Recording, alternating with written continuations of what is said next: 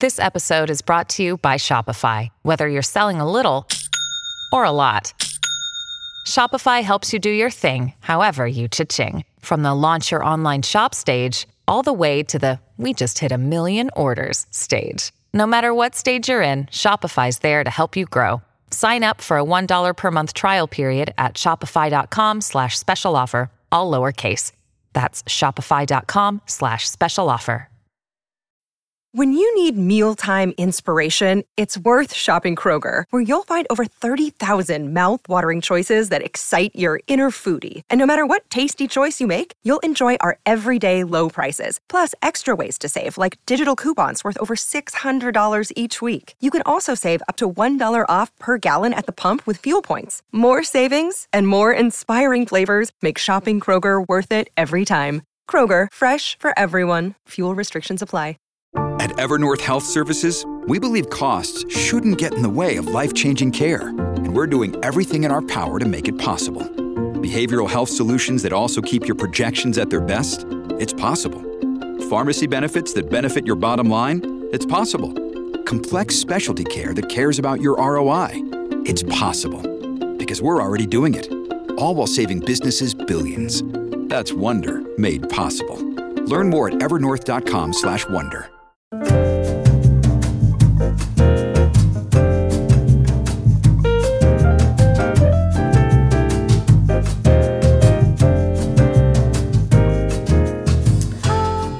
and welcome to the No Bullshit Leadership podcast, brought to you by Intelligence Squared. I'm Chris Hirst, author of No Bullshit Leadership, and in my day job, I'm global CEO of Havas Creative. Leadership is difficult but not complicated. In this podcast series, I want to help you cut through the bullshit and get to the heart of modern leadership, which, put simply, is the power to get stuff done and make stuff happen. In each episode, I'm joined by a different inspirational leader who is doing just that, leading change in their worlds of business, sport, or politics. My guest today is the journalist and author Philip Collins. Phil has written two books about politics, was chief speechwriter to former Prime Minister Tony Blair, and before that was director of the centrist think tank the Social Market Foundation. His first career was as an investment banking analyst in the City of London. His most recent book, To Be Clear, a style guide for business writing, is a call to arms, urging businesses to use language with clarity and meaning and cut out the buzzwords, obfuscation, and waffle. It's a lucid, entertaining, and practical guide for anyone who cares about language to help them, frankly, cut out the bullshit and improve their business. Thank you so much, Phil, for joining us this evening. No, it's a pleasure. It's a pleasure. Really, really looking forward to it. So, Phil, let's get going. Uh, the best communicator you've ever seen in person? Uh, Tony Blair. I did. I did. I, I wrote down what I thought the answer was going to be, and I did sketch that. Could have been Bill Clinton, but but I I don't actually think Clinton was as good as most people do. I may come back to that.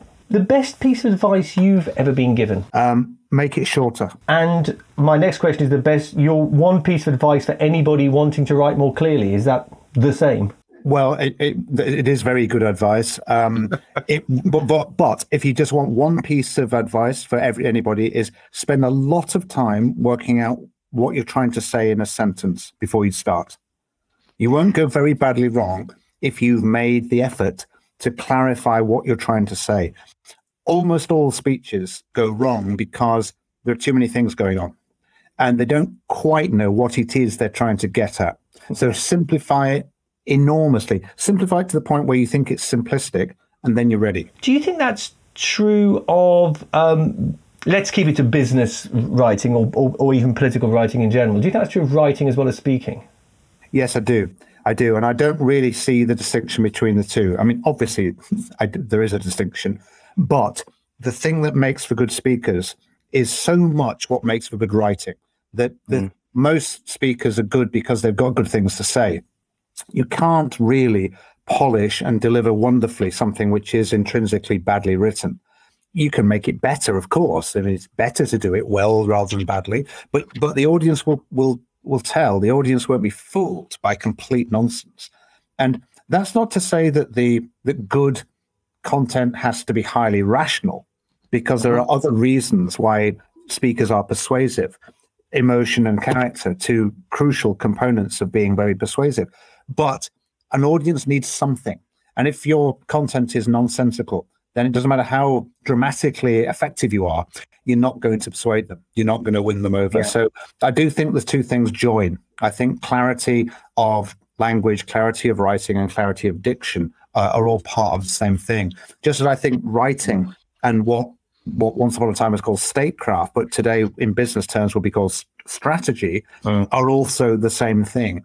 I find all the time, and the reason I wrote this book is that I'm called in quite often to be a writer for a company, and it is impossible to write really well when the thinking that has gone into it is itself faulty. Yeah. You, know, you, you just can't. It's not possible. And therefore, the writing process, which is to say the thinking, needs to go back a stage further and it needs to begin. So it's almost get the it's almost the foundations. You can't build a you can't put a solid structure on shaky foundations. Yeah, exactly. Because what is good writing other than clear thought well expressed? Mm. That's what it is. You've got a clear thought. I'm trying to tell you something rather than nothing, and I'm trying to say it in a way that you can understand.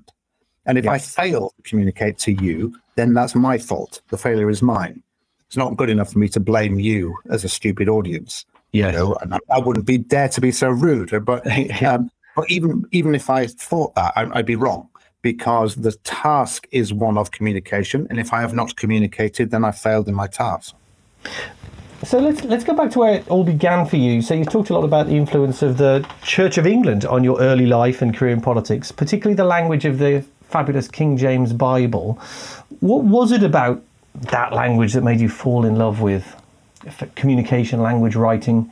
It's rhythm. It's rhythm and it's poetry. It's the cadence. It's, it's all the music. It's not the words, it's the music. And a lot of beautiful language is just is musical. And I read a lot of poetry, not not for the content and not because I want to quote it, uh, because that tends to be a bit pretentious in business speeches. But yeah. I'm reading for the for the music, to, to get the kind of rhythms. The other beauty of poetry, and it's true of the King James Bible, is that it packs so much in. If you look at a, a paragraph of um, the authorized version of the Bible, there's so much in there. They're saying so much so quickly because it's evocative language and it's pictorial language, it's visual. You see things when you read it. And I that's a, a big lesson that I try and take into business writing, which tends to be abstract and numerical and dry you've got to have something in it that I can see because it evokes so much more. It's very efficient language. Isn't it all the more? I mean, I, am not an expert on the subject. I'll just caveat it with that. But uh, uh, my understanding is also it wasn't done by one person. I mean, it's what I'm sure they didn't call it like call it this, but it's what we would now call a committee, wasn't it? I mean, isn't, isn't that all the more remarkable that it's so it was so consistent? It is. It is a remarkable book, and it's kind of an interesting philosophical question: who who is the author? Mm. You know, I, I almost wrote an essay on this. Actually, I thought, well, it's a kind of book of essays, and, but there's an editor, and who's the editor? Because mm. where do you file the Bible on your shelves? You know, I, I, I I haven't got a section that's big enough for like religious textbooks. And, mm. and, what is it anyway? And I decided it was a book of essays and that the editor should be God. So I filed it under G. So that's where it sits on my bookshelf. okay, good. Well, good to know there's, a lot, um, there's a lot resting on that, that claim, I know. there is. There is. I'm, I'm going to move on. Is the to, is the sort of love, let's say, of persuasive or even just beautiful, let's say, language ultimately why you ended up working with politicians? Well, it seems a sort of strange destination in a way. Um, the, yes. the, one thing which, which unites everything I've done is is writing and composition. I've always loved writing. And I've always, I've, I mean, the one thing you didn't mention of what I've done is I did a doctorate in political philosophy. And philosophy teaches you clarity. It's a way of refining arguments so that you you recognize that if I think more of this, then I have to think less of that. And it teaches you a discipline of mm. thought. And I those two things, the discipline of thought and then the clarity of expression, are what always entice me about any discipline really. And and that's been the thread. And so that's the thing I bring, I suppose, if I've got anything that I offer to either the politicians or the business people. It's that capacity uh, not to be taken in by the language that they use. And there's an awful lot of language which is common to politics or common to business, which is essentially a cover for the fact that the thought process isn't very good. Mm. You know, it's. I mean, you've yeah. written about this yourself. I mean, it's I mean, the point I'm making is essentially the same point you're making, uh, which is that there's a, a lot of this stuff isn't really describing a genuine strategic uh, attempt to understand the world or even yeah. a strategic objective. It's just a, a kind of cloak to make us feel better.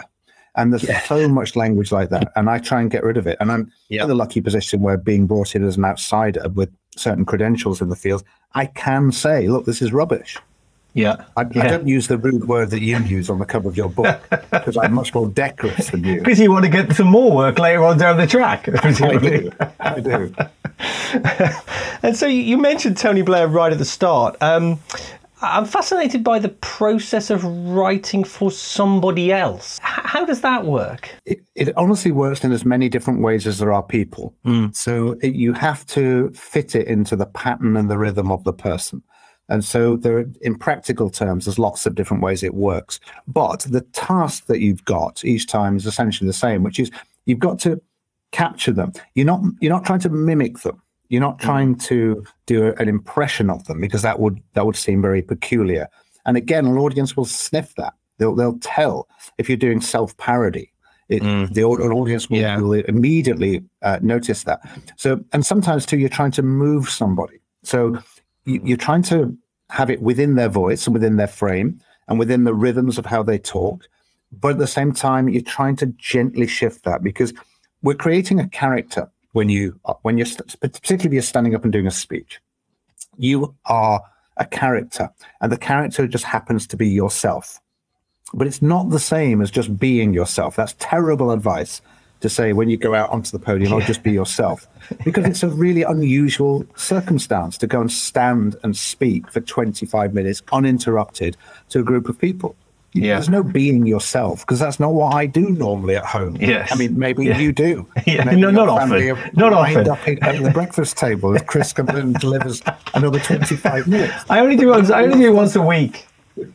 But most of us don't. And so we've got to create a kind of character that can do that, which is simultaneously yourself. It's like a one times five version of yourself. You know, it's an yeah. enhanced version of yourself. And, yeah. and finding that is, is the task. And it's harder than it seems. And so, is that the process you go through to find somebody else's voice? I mean, my slightly cheeky question that I've got down here is, you know, is it really all just Philip Collins speaking?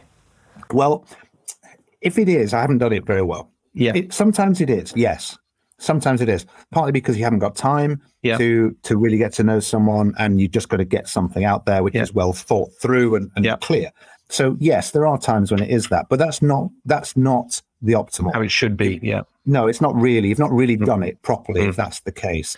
Um, and you've got to try and like for example if you were to tell a story or you have some sort of reference or some sort mm. of metaphor from sporting life or something. Mm. You obviously want those things to be pertinent to the person who's saying them, not to hmm. me. It's no good my background yeah. being turning up in all yeah. the speeches, not least because then every CEO I write for has the same bunch of references and that's exactly remarkable how everyone in British business really likes the poetry of Philip Larkin. yes, and they've all been to Hayden Bridge. That's a, an, in, an in joke for the audience there, I'm afraid. So look it up. Um, so let's let's move to the book. That's a that's a good segue. Um, is there a particular catalyst, let's say, for why you wrote it now? Do you think that business language has become worse in recent years, or is it sort of a just gradual decline, or has it always been bad? No, it hasn't always been bad, and that's what um, that's what intrigued me. Uh, I wanted to find out when it went bad and why. Uh, the catalyst was um, it's been bad for quite a long time, and the mm. catalyst has been working with a bunch of businesses. And in, in, in, there was one particular moment when I thought that I've really got to investigate this. I was with a bunch of senior corporate executives from a company. I won't say which because because they because they weren't worse than anyone else. They, in fact, they yes. were typical, and that's why I was interested. And I was with them for a couple of days, and the thing that really intrigued me about them was they talked complete rubbish all the time, absolute business jargon all the time. But the thing that makes that interesting is that they were otherwise really smart. They were clever. Outside of the business hours, they were interested in the world. They were well informed. They were fun. You know, they were they were smart people. Yeah. And I thought that's very interesting. If this bunch of people were all idiots, then that yeah. would be the explanation for why they talk such weird language. Well, yeah. they're idiots. That's not yeah. very interesting. But they weren't at all idiots. They were really smart, clever people. And that intrigued me a lot. Why do these really clever people talk like that when they're on duty. And the reason why this is so attractive is that, of course, it makes, if I sound like that, I sound like I've got some mysterious capability yeah. that you haven't got. And yeah, I can make you feel slightly less clever than you are because I'm speaking in a way you don't speak. And then, of course, if, if you then join a company, you're a young person making your way in the world, and everybody talks like that, well, you'd be mad not to. Everybody joins in and everybody mimics it. So, and so the jargon is comfortable. It feels good. It feels like a professional code. So, so it's sort of a bit about inclusion and a bit about exclusion in a funny yes. Way.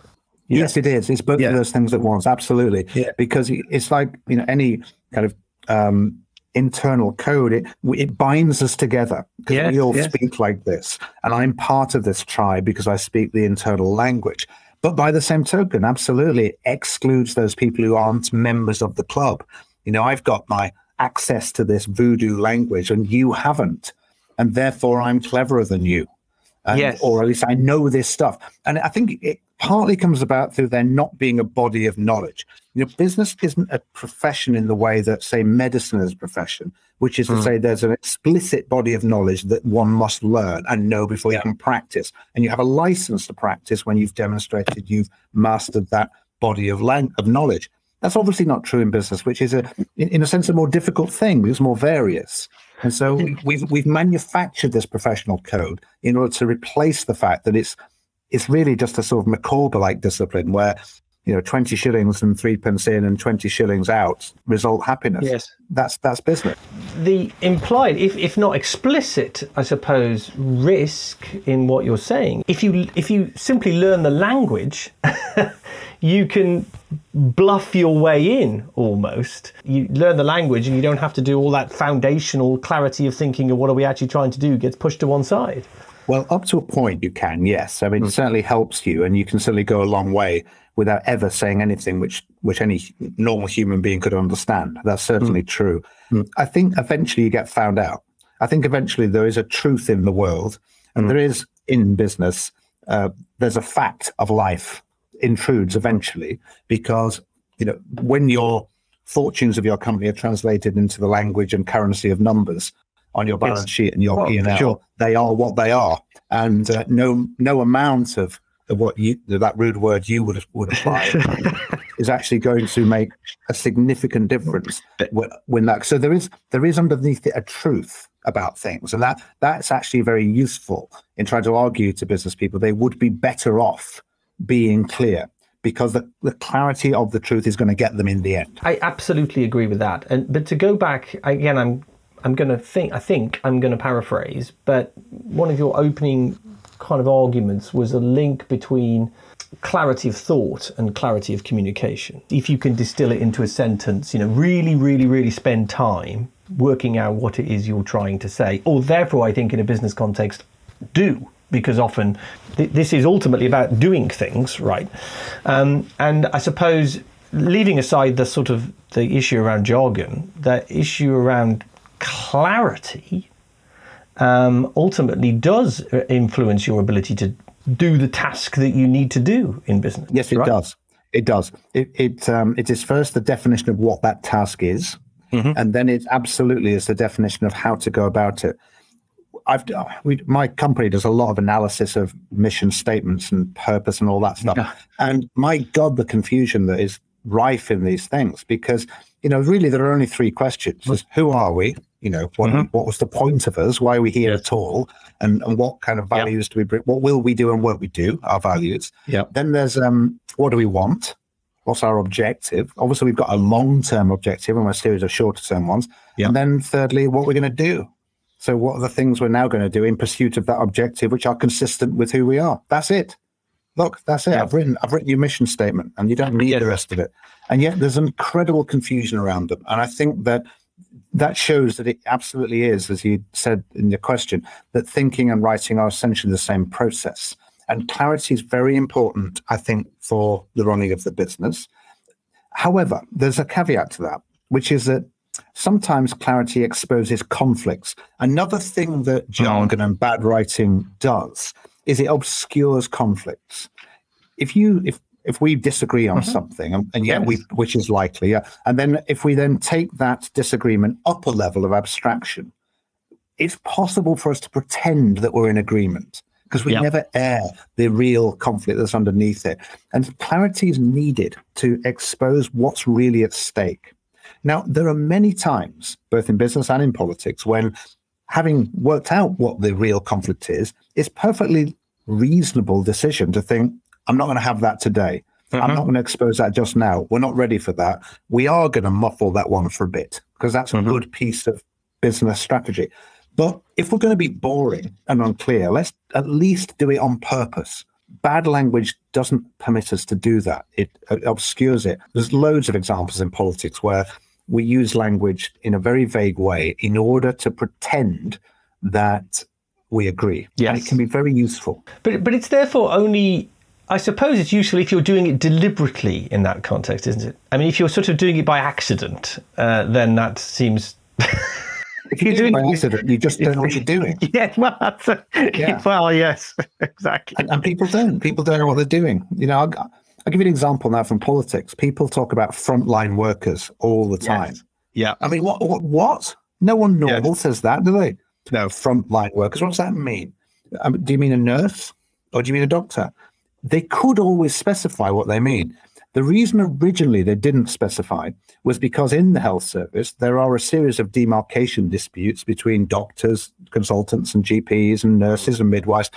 And in speeches, if you say one but not the other, or if you say yes. two of those four and not the others, you then yeah. immediately get a nasty letter fired off from the others. So you invent a term which slightly vaguely encompasses them all so that no one will shout at you.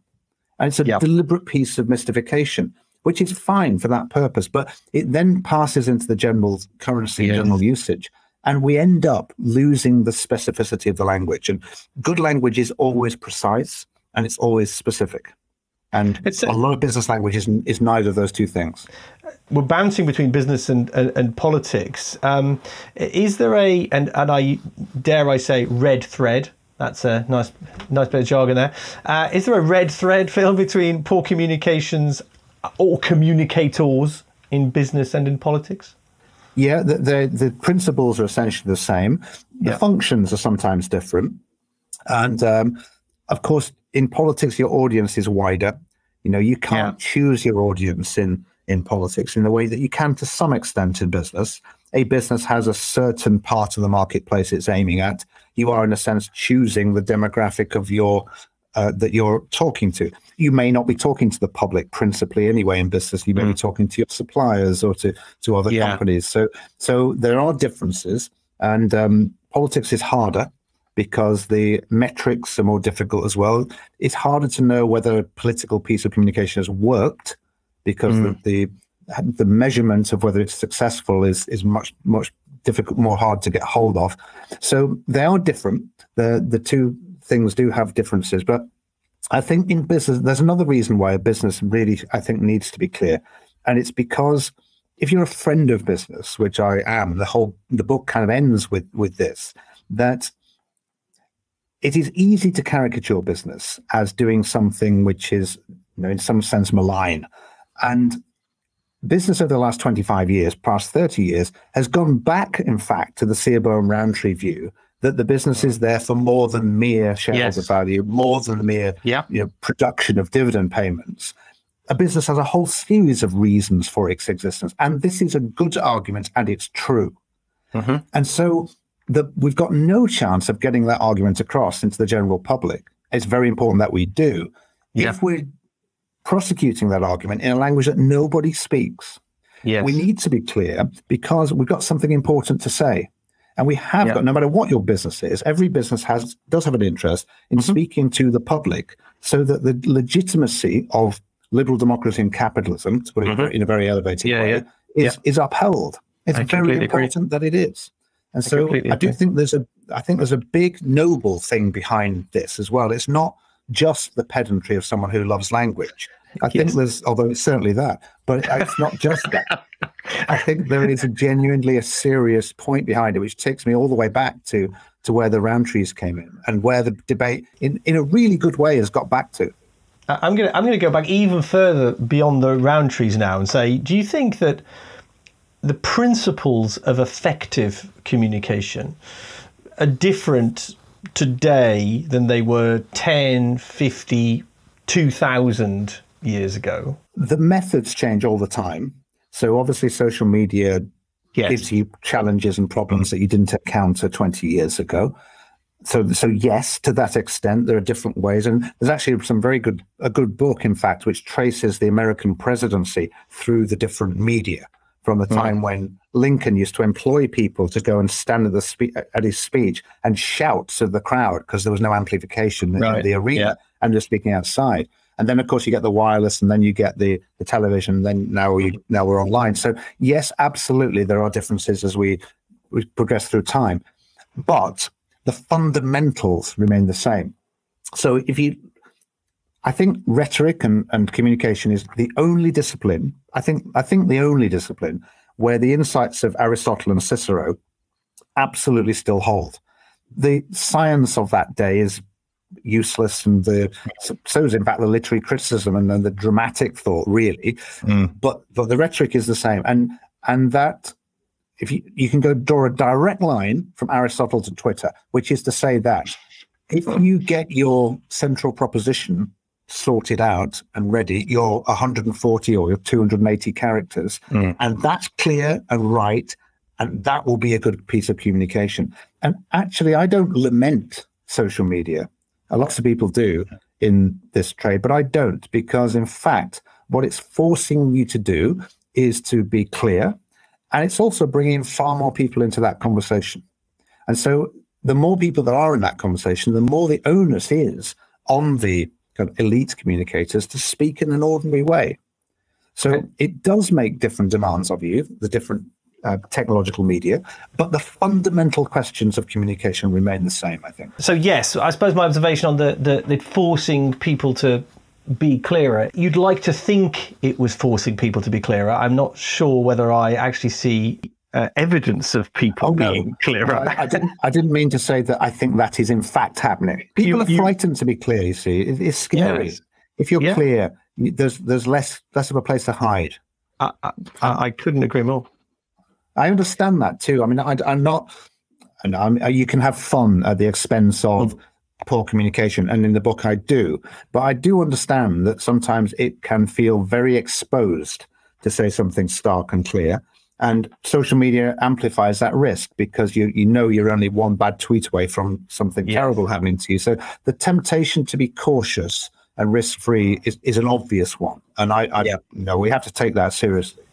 And, and um, so in the book, you you reference great communicators through the ages: Aristotle to Bill Gates, Steve Jobs to Seneca. Who do you think are, are either in the world of business or, or in politics? Who do you think are the most effective, the best communicators today? Today, um, yeah, was I mean. It doesn't feel like a golden age. it's not a golden age, no, but then it's harder to do it now than it used to be. You know that the, the, when there were golden ages, but that's because it was easier then. And I, I do think I do think it's got harder. The, the, in the 19th century, they solved all the easy stuff, and they left us with the hard stuff. So if you were Disraeli, you could you could point out that there was an epidemic of cholera, and it was absolutely within your compass as the prime minister to build the sewers, which they hmm. duly did. And therefore, the credentials and authority that come from saying, I'm going to do this and then doing it is part of what made you a good speaker. It's why I think there's one puzzling thing about rhetoric is that has there ever yet been a great speech about climate change? I don't think there has. Mm-hmm. And I think that's structural. I think that's because whoever you are, even if you were the vice president of the United States, Al Gore did some mm-hmm. extremely good speeches about climate change, but even he didn't have the executive authority to make it happen. And that's quite a big part of something hmm. being memorable and good is a global problem is really difficult to speak about with great authority because you can diagnose it really brilliantly, but you haven't got the capacity to change it. And that's the, all of the great speeches in the anthologies are done by the person who can change the thing. I, I think that's a great way of thinking about it because it, but what it makes me, I agree with you on the climate change point, but I'm sure that I and many people listening to this can think of many, many things that we could just get on and do a bit better. The op- but if only somebody would get on and do them. Um, you know, I mean, let's not listen. There's load, plenty of things just in this country, but the, the, the, the idea of great communication being saying it and then doing it feels like there's an absence of doing in the political space, possibly at the moment. Yeah, there is, but I do think it's hard. Although, I mean, let me give you a, a controversial example. Two controversial examples. Two um, political communicators who I think are good in recent years are Donald Trump and Boris Johnson. I was going to ask you about Donald Trump, actually. Yeah. Well, he's good, isn't he? I mean, w- I mean, he must be. He's good. effective, isn't he? He's effective, Yeah, isn't he? that's what I mean by good. That's yes, what I yeah, mean by yeah. good. I'm, I'm just using it as a sort of, in a, in a way, in a neutral term. I mean, I mean for avoidance of doubt, he's, he's not my side of politics, and I thought he was an absolutely egregious president of the United States. But just, I think that was taken as read. yeah, but and in fact, the reason he's good is precisely because he must be good at something if he's so utterly hopeless at rational argument, which he was and is. He doesn't make rational arguments. Hmm. 90% of corporate communication, of business communication, is, rightly enough, highly rational. The bit that corporate communication doesn't usually have is any emotional connection or any sense of character. It's really boring and it's very mm. samey. Trump is the opposite. He had virtually no rational content at all, but he had an emotional connection. He, that people out in the Rust Belt felt that he understood what they were going through, remarkably, given who he is, but they did. And that is a skill, and that is a communication skill. And he also had great character. Everything he did was Trump like. And hmm. that's, again, that's a skill. Not everybody has that. Hmm. It might be something you simply have rather than something you learn, but you can get better at it. But he had it. And so hmm. that's, and Johnson has, Johnson in that sense is is similar. I don't push the comparison with Johnson Trump very far. I think it's exaggerated. But in this respect, I think they're similar in that Johnson has very Johnson like characteristics all the time. He's in character all the while. And he also makes emotional connections, and his language is visual. He's, he, hmm. he says things which are memorable. They might be hmm. awful, like the Peppa Pig at the CBI, hmm. but the very fact that I can instantly remember, it Remember I- it. Yes. I don't remember many speeches to the CBI, even ones I've written myself.